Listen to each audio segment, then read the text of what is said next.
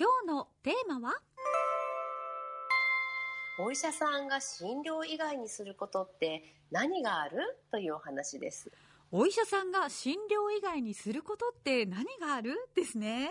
はい。はいあのね、患者さんを見る以外に、医師、お医者さんがどんな仕事をしているのかっていうお話なんですけれども、はい。あの、例えばね、診察室、あと HN メディックだと透析室でうん患者さんとお話しする時間以外、何してるの？っていうことなんですけど、いやそうですよね。あの私たち先生にお会いできるのはその診療室だったりとか、まあ、透析室の中,、の中だけなので、うん。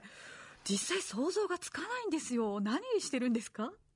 ね、ラジオの収録をしてるのかもしれないですけど、そんな一面もありますもんね。そんな一面もありますけど、うんまあ、あの、これはね、すべてのお仕事でも同じだと思うんですけど、はい。あの、病院に関してもね、その病院の規模と、あとは役割によって違うみたいなところがいます。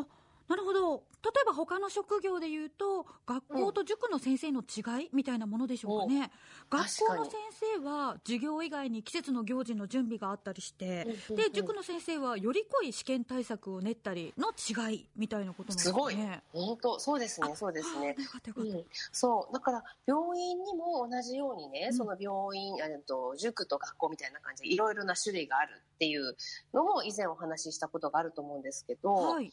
えっと、診療所だったりとか、あと病院、大きな病院、中くらいの病院、あと大学がありますよね。あとは私立、と公立の違いなので、求められる役割も変わってくるわけですよね。うん病院の役割がいろいろあるんでしたよね、うん確か大きな病院へ、まあ、ちょっとした風邪の方が行くと渋滞してしまって大きな病院でないと対応できない重病の人に医療が行き届かなくなってしまうから、はい。地域の、まあ、小さな診療所にしっかり私たちの体支えてもらいましょうっていうお話ありましたよね。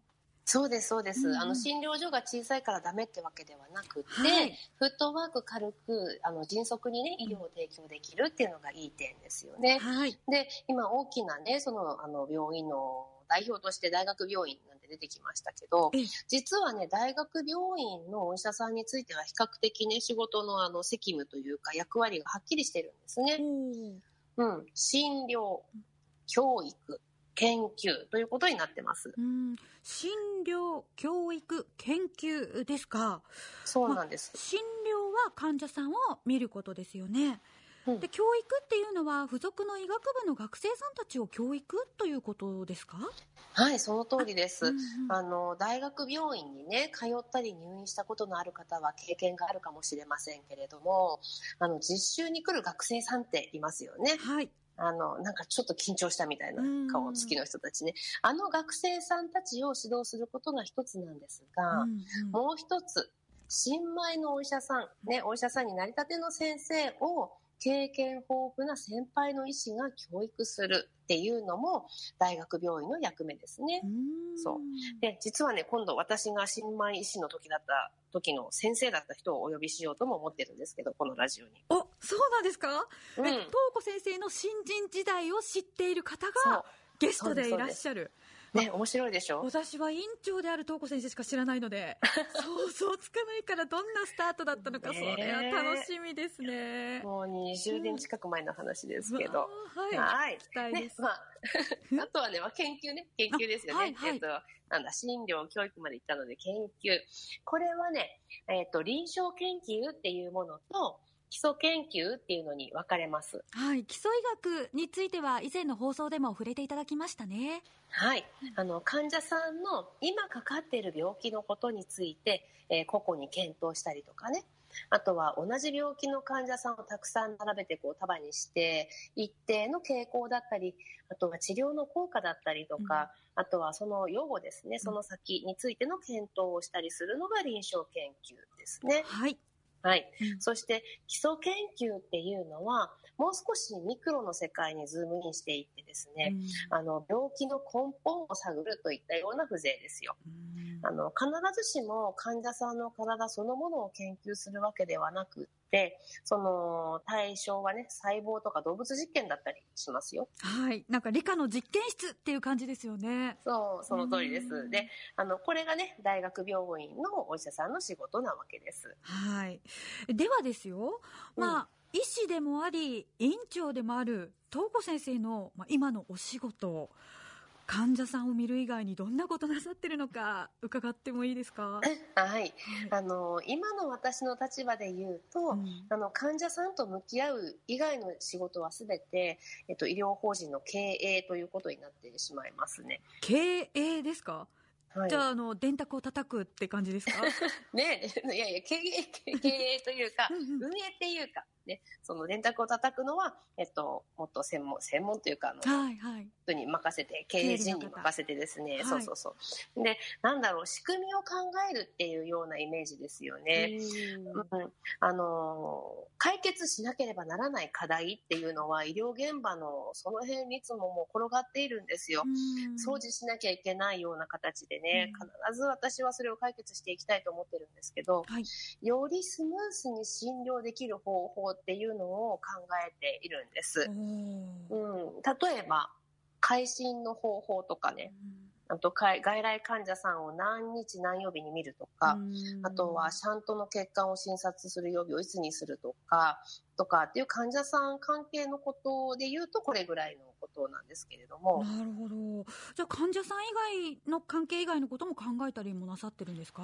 はい、そうですね。あの、職員の職場環境のことだったりとか、あと人事だったりとか、福利厚生だったりとか、制服どうするとか、マスク足りないからどうやってやるとか、なんかお まあ、ゴミ箱どうするとか、なんかそんなことまで考えてます。そんなになんですね。で、そういうことってね、結構やっぱり大事だと思っていて、見逃してしまうと結局は患者さんのためにならないんですよね。はい、運営をスムースにしていって、最終的な利益を享受する、受ける患者さんたちにいい形でこう、ね、あたかもきっちりラッピングした医療を届けたいみたいなことを思うので、リボンにもこだわりたいわけですけど、はい。あのね、ファイターズのシーズンシートをね、職員に提供しようと思って確保してみたりとかしてみました。そう、シーズンシート買ったり、あとは海辺に保養施設なんかもあって、予約制なんですけど、職員が宿泊してバーベキューしたりとかっていうことも、医療関係者本当にしんどいので、どうやって癒してあげようか？癒されてない職員に見られる患者さんかわいそうなのでね。考えたりしてます。なるほど、すごい幅のケアですけれども、あの、先生、とっても羨ましいんですけれども、はい、今、職員募集してますか？してますよ。してるんですね。してるしてる。どうぞどうぞ。あの、看護師さんも CE さんも、ジムも看護助手さんも、もうみんなみんな、あの、ドライバーも募集してますので、就職希望の方がいらっしゃったら、ぜひ、はい、あの、ラジオ聞いたって言ってください。ホームページ見てください。応募くださって構いません、もうね、なんならお医者さんもぜひ、本当に本当に見てみてください。今ね、お医者さんもって言いましたけど、そう、お医者さんのどうやって教育しているか、さっきの教育の話ですけど、うん、うち大学病院じゃないですけど、大学病院から先生派遣してもらってて、その先生たちを教えてもいるんですね。で、どうやって教えてるかもね、実はインタビュー形式で写真と一緒に載っけたりしてますから、はい、見てみてください。ちょっと面白いかもしれない。はい、そうですよね。ねそう。でね、あとそういえば私の仕事、新型コロナウイルスの感染対策とか考えるのもここ1年の大事な仕事だったんですけど。そうですよね。先生自ら考えていらっしゃってやっぱ HN メディックの独自のあの方法をいろいろ取り入れてるっておっしゃってましたもんね。そうそうそうなんです。で、うん、だいぶいろんなことが分かってきましたけど、うん、その施設ごとに感染対策ってね現実的に可能なラインが違うんですよね。と言いますと？うん、例えば接触予防策、触ったところをきれいにする、もしくは誰かが触ったところを触らないようにするみたいなこと、接触感染を防ぐために、できるだけね、触れるっていう行為を少なくするべしというのがあります。はい。で、ソーシャルディスタンスを保つっていうのは、飛沫のね、拡散、飛び散るのを防ぐっていう目的の他にも、うん不用意に触れないようにするっていう目的があるわけですね。で、体のね、不自由な方が多い病院や施設だと、こう、よっこいしょって体を起き上がらせるためにね、解除する。こんな時絶対触れ合うでしょう。その通りですね。うん。あの、だからしょうがない。もうしょうがない。はい、で、触れ合った、触れ合っちゃうからどうするかを考える。うん、その一方で、外来ブースにね、ビニールカーテンが仕切ってあって、それを挟んでお医者さんと患者さんがいて、で、元気ですか？いつも通りです。じゃあいつものお薬みたいな外来診療もあるわけで。そうですよね。まさに千差万別ですね。ね、ね、触らなけ触らなくても診療できるならそれで接触予防策になるし、はい、まあ、そしてね、どんなに頑張っても、感染は起こり得るんですよ。っていうことが分かってきました。うん、なので、あの、どこでも起こり得る。うん、なので、予防の他に、もし感染していたらを想定して、それを日常の行動になじませるっていうことが今最も大事なんじゃないかなって思うわけです。はい。無症状の方もいると言われている以上、自分も感染しているかもしれないと思うっていうことは、本当に大事だと思いますね。ましては自分の大切な人や誰かの大切な人を守るためにも必要な意識ですよね。そうなんです、でいつでも誰でもそうだと思って行動するっていうのが本当に大事なことなんですけれども、うん、あのね、日常的に患者さんとか職員に感染予防の話をしてますけれどもやっぱりねあのその人の実行に結びつけるためのその指導っていうのはなかなか難しい、うん、えっと、その結果にまで責任を持たなきゃいけないとなると相当あの話は深くなるんですけど、はい、これ続けていかないと伝わらないので続けていこうかなっていうふうに思ってます、うん、そうですね、まあ、こういったお話を伺って私たちも日常しっかり気を引き締めていただきたいですね。え今日はお医者さんが診療以外にすることって何があるの？というお話でした。